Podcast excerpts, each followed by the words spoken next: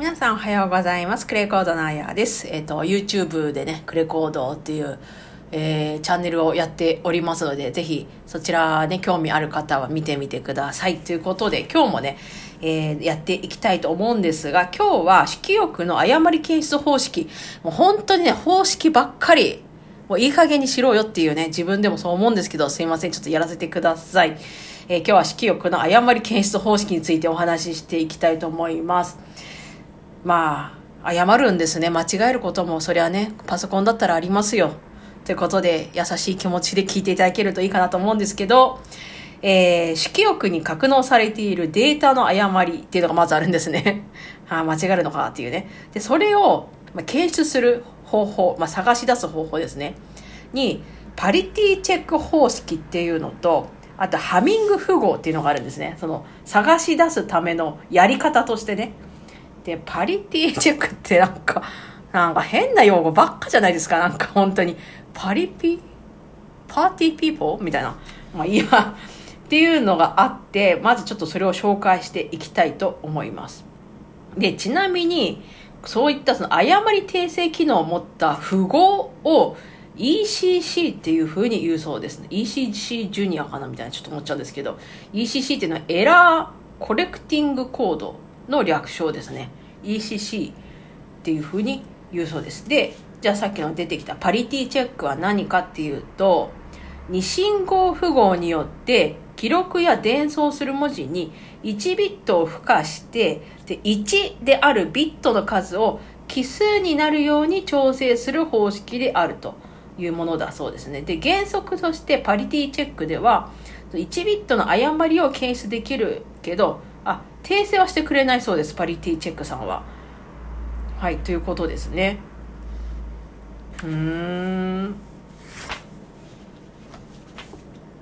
で、ハミング符号っていうのは何かっていうと、情報ビットに上長ビットを付加したものであるということですね。で、一般にハミング符号っていうのは、1ビットの誤りの訂正が可能。あ、こっちは訂正ができるそうですね。で、2ビット以上の誤りを検出することができるってことだから、ハミング符号の方がちょっと優秀なイメージかな。はい。で、ハミング符号では一定の情報ビットに、それに応じた上長ビットを付加するが、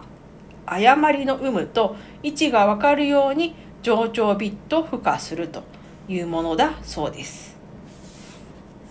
で、この辺はね、いっぱい計算式が書いてあるんですけれど、これはね、ちょっとやってみないと、ちょっとよくわからないということで、飛ばします。難しいね、この辺りって。本当に。はい。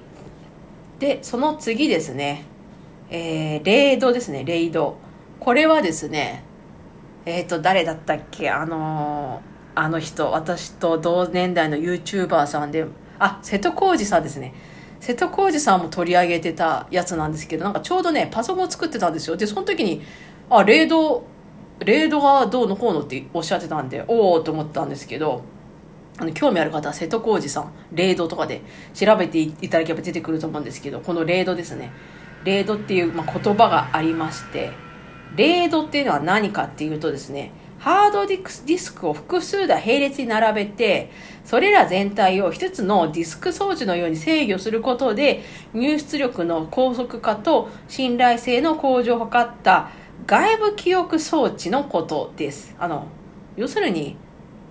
な、なんて言えば、だからパソコンをね、分解したことある人だったら、そんなね、これはすぐイメージパッとつくと思うんですけれども。で、レードっていうのはですね、そのブロック単位にデータを各ハードディスクに分散して記録すると。分散するから、その分、なんていうの、ま、万が一そのなんかデータが消えるとか、そういうのが、あのリスクが減るよとか、まあ簡単に言えば多分、私、一応そういうイメージで一応持ってるんですけど、で、レードっつってもね、あの、レード0、レード1、2、3、4、5っていうレベルがあって、一番使われてるのが、だかレード0と、レード1とレード5が多い。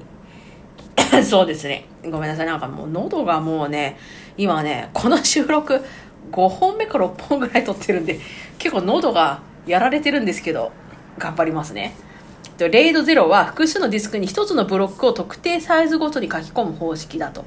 いうことですね。で単一の装置にアクセスが集中しないため、アクセスの高速化を図ることができるけれども、ちょっとねだからゼロだから信頼性は向上しないっていうことですねで一つのブロックを単純に分割しただけだからストライピングとも言われるということですで、レード1は何かっていうと、2台のハードディスクに同じデータを記録するっていうことで、これはあのミラーリングとも言います。全く同じデータだから。で、レード5っていうのは何かっていうと、各データブロックにパリティを持たせたもので、えー、信頼性とアクセスの高速化を図ったものだそうですね。で、データとパリティを別々のディスクに配置することで、1台のディスク障害が発生しても復旧することができると。で、レイド後はパリティを持つため、パリティ付きストライピングとも言うというふうに書いてあります。なるほどね。で、なんかこれも書いてあるんですけど、ホットスペアディスクっていうのがあるみたいで、ホットスペアディスクっていうのは、そレイドにおいて1台以上のディスクを予備として設置するもの。で、レイドの稼働時にはグループに所属しないで、電源を入れた状態で待機してる。だからこの辺は多分ね、インフラ系の人が詳しいんじゃないのかなと思うんですけど、どうなんでしょうかね。多分あの開発系はそんなにこの辺はまあ多分でもでも私でも知ってるぐらいだからレードはあの開発エンジニアさんでもレードぐらいは知ってるんじゃないのかなとは思うんですけれどもなんとなくあの別にえ俺知らねえよっていう人もいらっしゃるかもしれない知れないので本当に全員が全員知ってるわけでもないとは思うんですけれどもうんなんかでもなんか知って一応ね私の周りではなんか知っててる人の方が多かったかな。まあでも別に、あの、いいんですよ。別に知らなかったらこれから知ればいいので、全然。てか、それに私も別になんかね、あの、すぐ、すごい詳しいわけでもないので、聞いたことがあるよ程度なんで。はい。で、次に入出力インターフェースですね。入出力インターフェースの方式にはシリアルっていうのとパラレルっていう2つがありますということですね。まあ、この辺は結構ね、一般の人でも全然聞いたことありますよね USB とか SCSI とか SATA とかは、まあね、入出力インターフェースだからねイヤホンとかみんな使うでしょうし、まあ、その辺はなんとなくわかるかななんて思うんですが、えっと、シリアル伝送っていうのはその単一のケーブルを用いて1ビットずつ順次データを送るのをシリアルって言ってで複数の信号線を用いて数ビットまとめてデータを送るのはパラレルっていうふうに言いますだから、まあ、シリアルパラレルまあ、これはついで覚えておくといいかなと思います。で、USB もね、なんか、ね、USB、USB ってよく言いますけど、これもなかなか奥が深いですね。えっ、ー、とですね、USB はですね、USB ハブを介して最大127台まで機器をツリー上に接続することができるということで、USB1.1 ではデータ転送速度が 12Mbps のフルスピードモード、1.5Mbps のローストビートも、ロースピードか、ロースピードモードがあるということですね。で、フルスピードモードではプリンタースキャナー。で、ローストピードモードだとキーボードやマウスを接続することができるということなので、USB つってもね、なんか、フルスピードとロースピードっていうモードがなんか2つあるみたいですね。なるほどね。で、あとプラグプレイ機能とかホットプラグ機能を備えているために、機器の電源を入れたままでも抜き差しができるということです。まあまあこの辺はねなんとなく